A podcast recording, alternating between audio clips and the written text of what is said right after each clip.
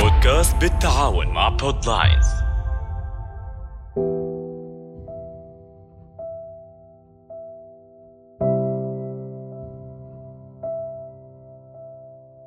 القلم سفير العقل ورسوله الأنبل ولسانه الأحول وترجمانه الأفضل. قيل إن جودت قلمك جودت خطك. وإن أهملت قلمك أهملت خطك. معكم فاطمة شهزادة واهلا وسهلا بكم ببودكاست أمشاق.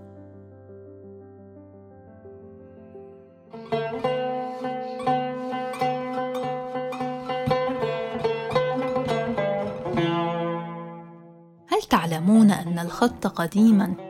كان يسمى باسم القلم الذي كان يكتب به؟ فمثلا كانوا يقولون هذا النص خط بقلم الثلث. بدلا من قولهم كتب بخط الثلث. فكانت الأقلام تحل محل الخط في المسمى حتى إن كثيرا من الخطوط سميت بأسماء أقلامها. ولأن الحياة تختلف مع اختلاف وسائلها كان لكل زمن أقلام متميزة عن غيرها. فتعالوا نتعرف معا على بعض هذه الأقلام وأشهر استخداماتها من خلال ما وصل إلينا من تراثنا الفني.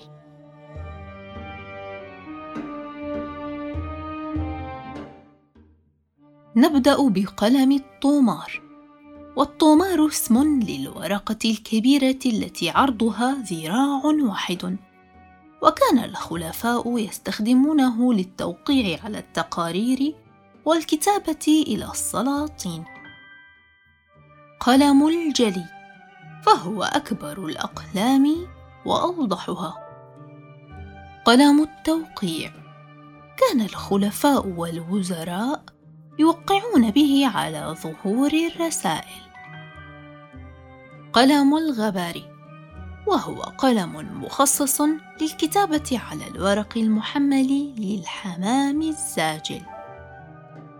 وأما القلم الذي كانوا ينسخون به المصاحف ويكتبون به الكتب فهو قلم النسخ وكان يسمى بالبديع. القلم الديواني. هو القلم الذي يستعمل في ديوان الملوك والسلاطين وتكتب به المراسيم والاوسمه القلم الفارسي قلم مخصص للفرس يكتبون به رسائلهم وكتبهم. قلم التعليق وهو بين النسخ والثلث حجما ولذلك سمي بالتعليق. فهو متعلق بينهما. القلم المغربي. قلم أهل المغرب. وكانوا لا يكتبون إلا به. القلم الريحاني. الذي تعانق حروفه بعضها بعضا كأعواد الريحان. أما عن الأقلام المستخدمة في وقتنا فهناك الكثير من الأقلام التي تماشت مع تطور التصنيع. كأقلام السلايات والحديد عامة بجميع ماركاتها المنتشرة كالاوزمورويد البلاتجنام ياقوت ابن مقلة وغيرها الكثير.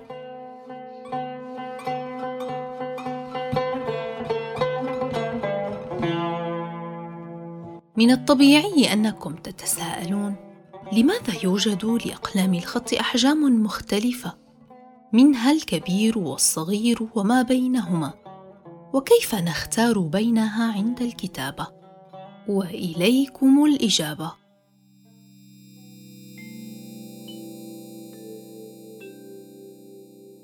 قديما كانوا يستخدمون شعر البرازون في قياس عرض الأقلام وصنعها والبرازون اسم يطلق على غير العربي من الخيل والبغال.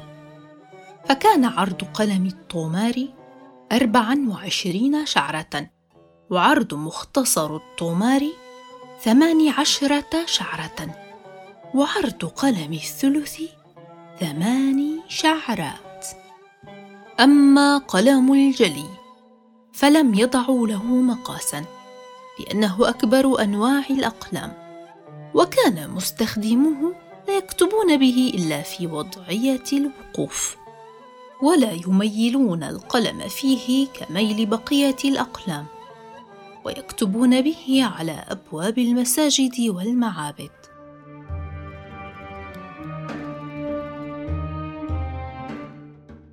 والآن وبعد تقدم وسائل الخط وتطوره فيقدرون مقاسات الأقلام بالمسطرة. ومن أهم ما اعتمد في علم الخط حالياً أنه لم يعد يشترط لكتابة الخط قياس قلمه. فالعبرة في الخط هي قواعده لا قياس القلم المخطوط فيه. فمثلا نستطيع أن نكتب خط الثلث بقياس مليمترين اثنين أو بقياس عشرة مليمترات. ويسمى ثلثا ما دامت قاعدته صحيحة.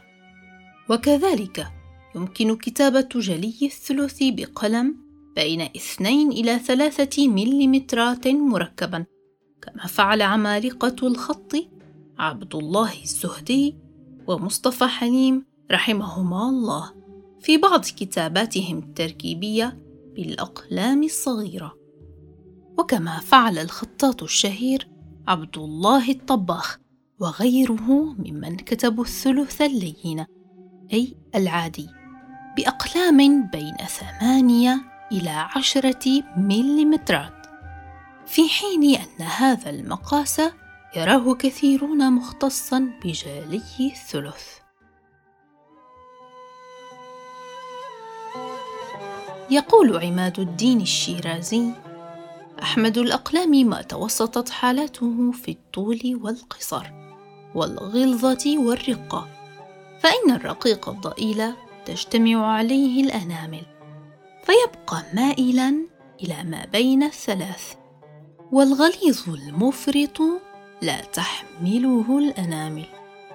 وقال ابن الزيات خير الأقلام ما استحكم نضجه وخف بزره أي وزنه. وبلغ اشده واستوى. فما رأيكم أن نكتشف طريقة قط الأقلام وقصها سويا؟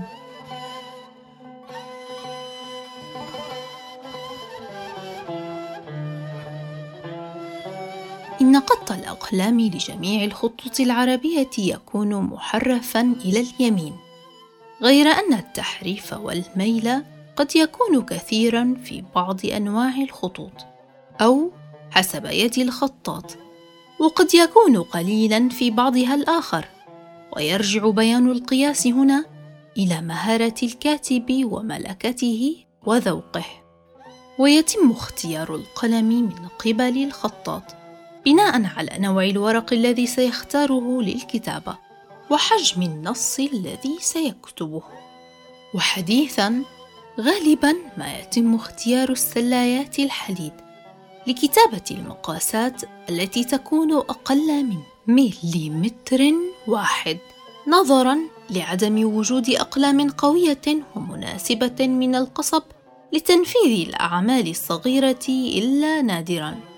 وكذلك يتم استخدام الجاوة وهو قصب يتمتع بالقوة والصلابة. ويتم استخدام القصب بأنواعه للمقاسات التي تكون من مليمتر ونصف المليمتر وحتى الخمسة أو الستة مليمترات. وإن كانت الكتابة أكبر من ذلك فيتم استخدام البامبو العريض وأقلام الطومار المشقوقة التي يصل عرضها حتى خمسة سنتيمترات وأكثر. بعد قط القلم بالشكل المرغوب.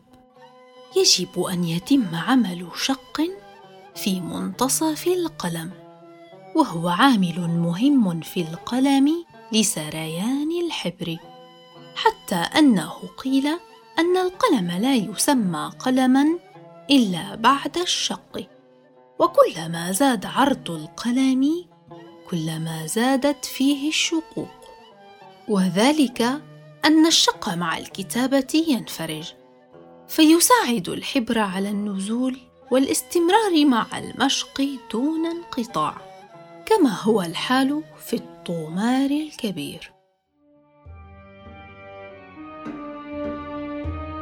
ويختلف مكان الشق في القلم باختلاف نوع الخط واتكاء القلم على الورق فبعض الخطوط يكون الاتكاء بجهة القلم الأنسية وبعضها بجهة القلم الوحشية.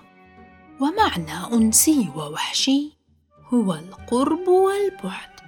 فالجهة القريبة من الخطاط نعبر عنها بالأنسية. لقربها منه فيأنس بها. والجهة البعيدة عنه نعبر عنها بالوحشية لبعدها منه. وعند اختيار القصب يتم قياس الجهتين منه فأيهما أدق يتم قص القلم منها ويرمى القلم على مكان مستو فاي مكان ثبت فيه القلم كان القص من ناحيته وذلك لأن اليد لا تستطيع التحكم بقلم مائل من ناحية قصه.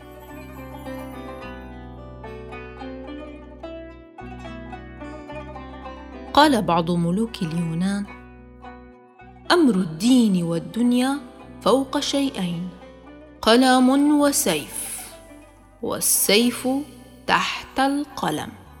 القلم أصم لكنه يسمع النجوى. أبكم لكنه يفصح عن الفحوى. وهو أعيا من باقل وأفصح من سحبان وائل. ولكل من باقل وسحبان قصة مختلفة. سأرويها لكم عبر صفحتنا على الإنستغرام والتويتر. وأيضا ستشاهدون صور الأقلام وطريقة قطها. فلا تنسوا متابعتنا. هذا البودكاست بالتعاون مع بودلاينز للاستماع إلى حلقات بودكاست أمشاق تابعونا على Apple و Google Podcast وال SoundCloud ودمتم في رعاية الله.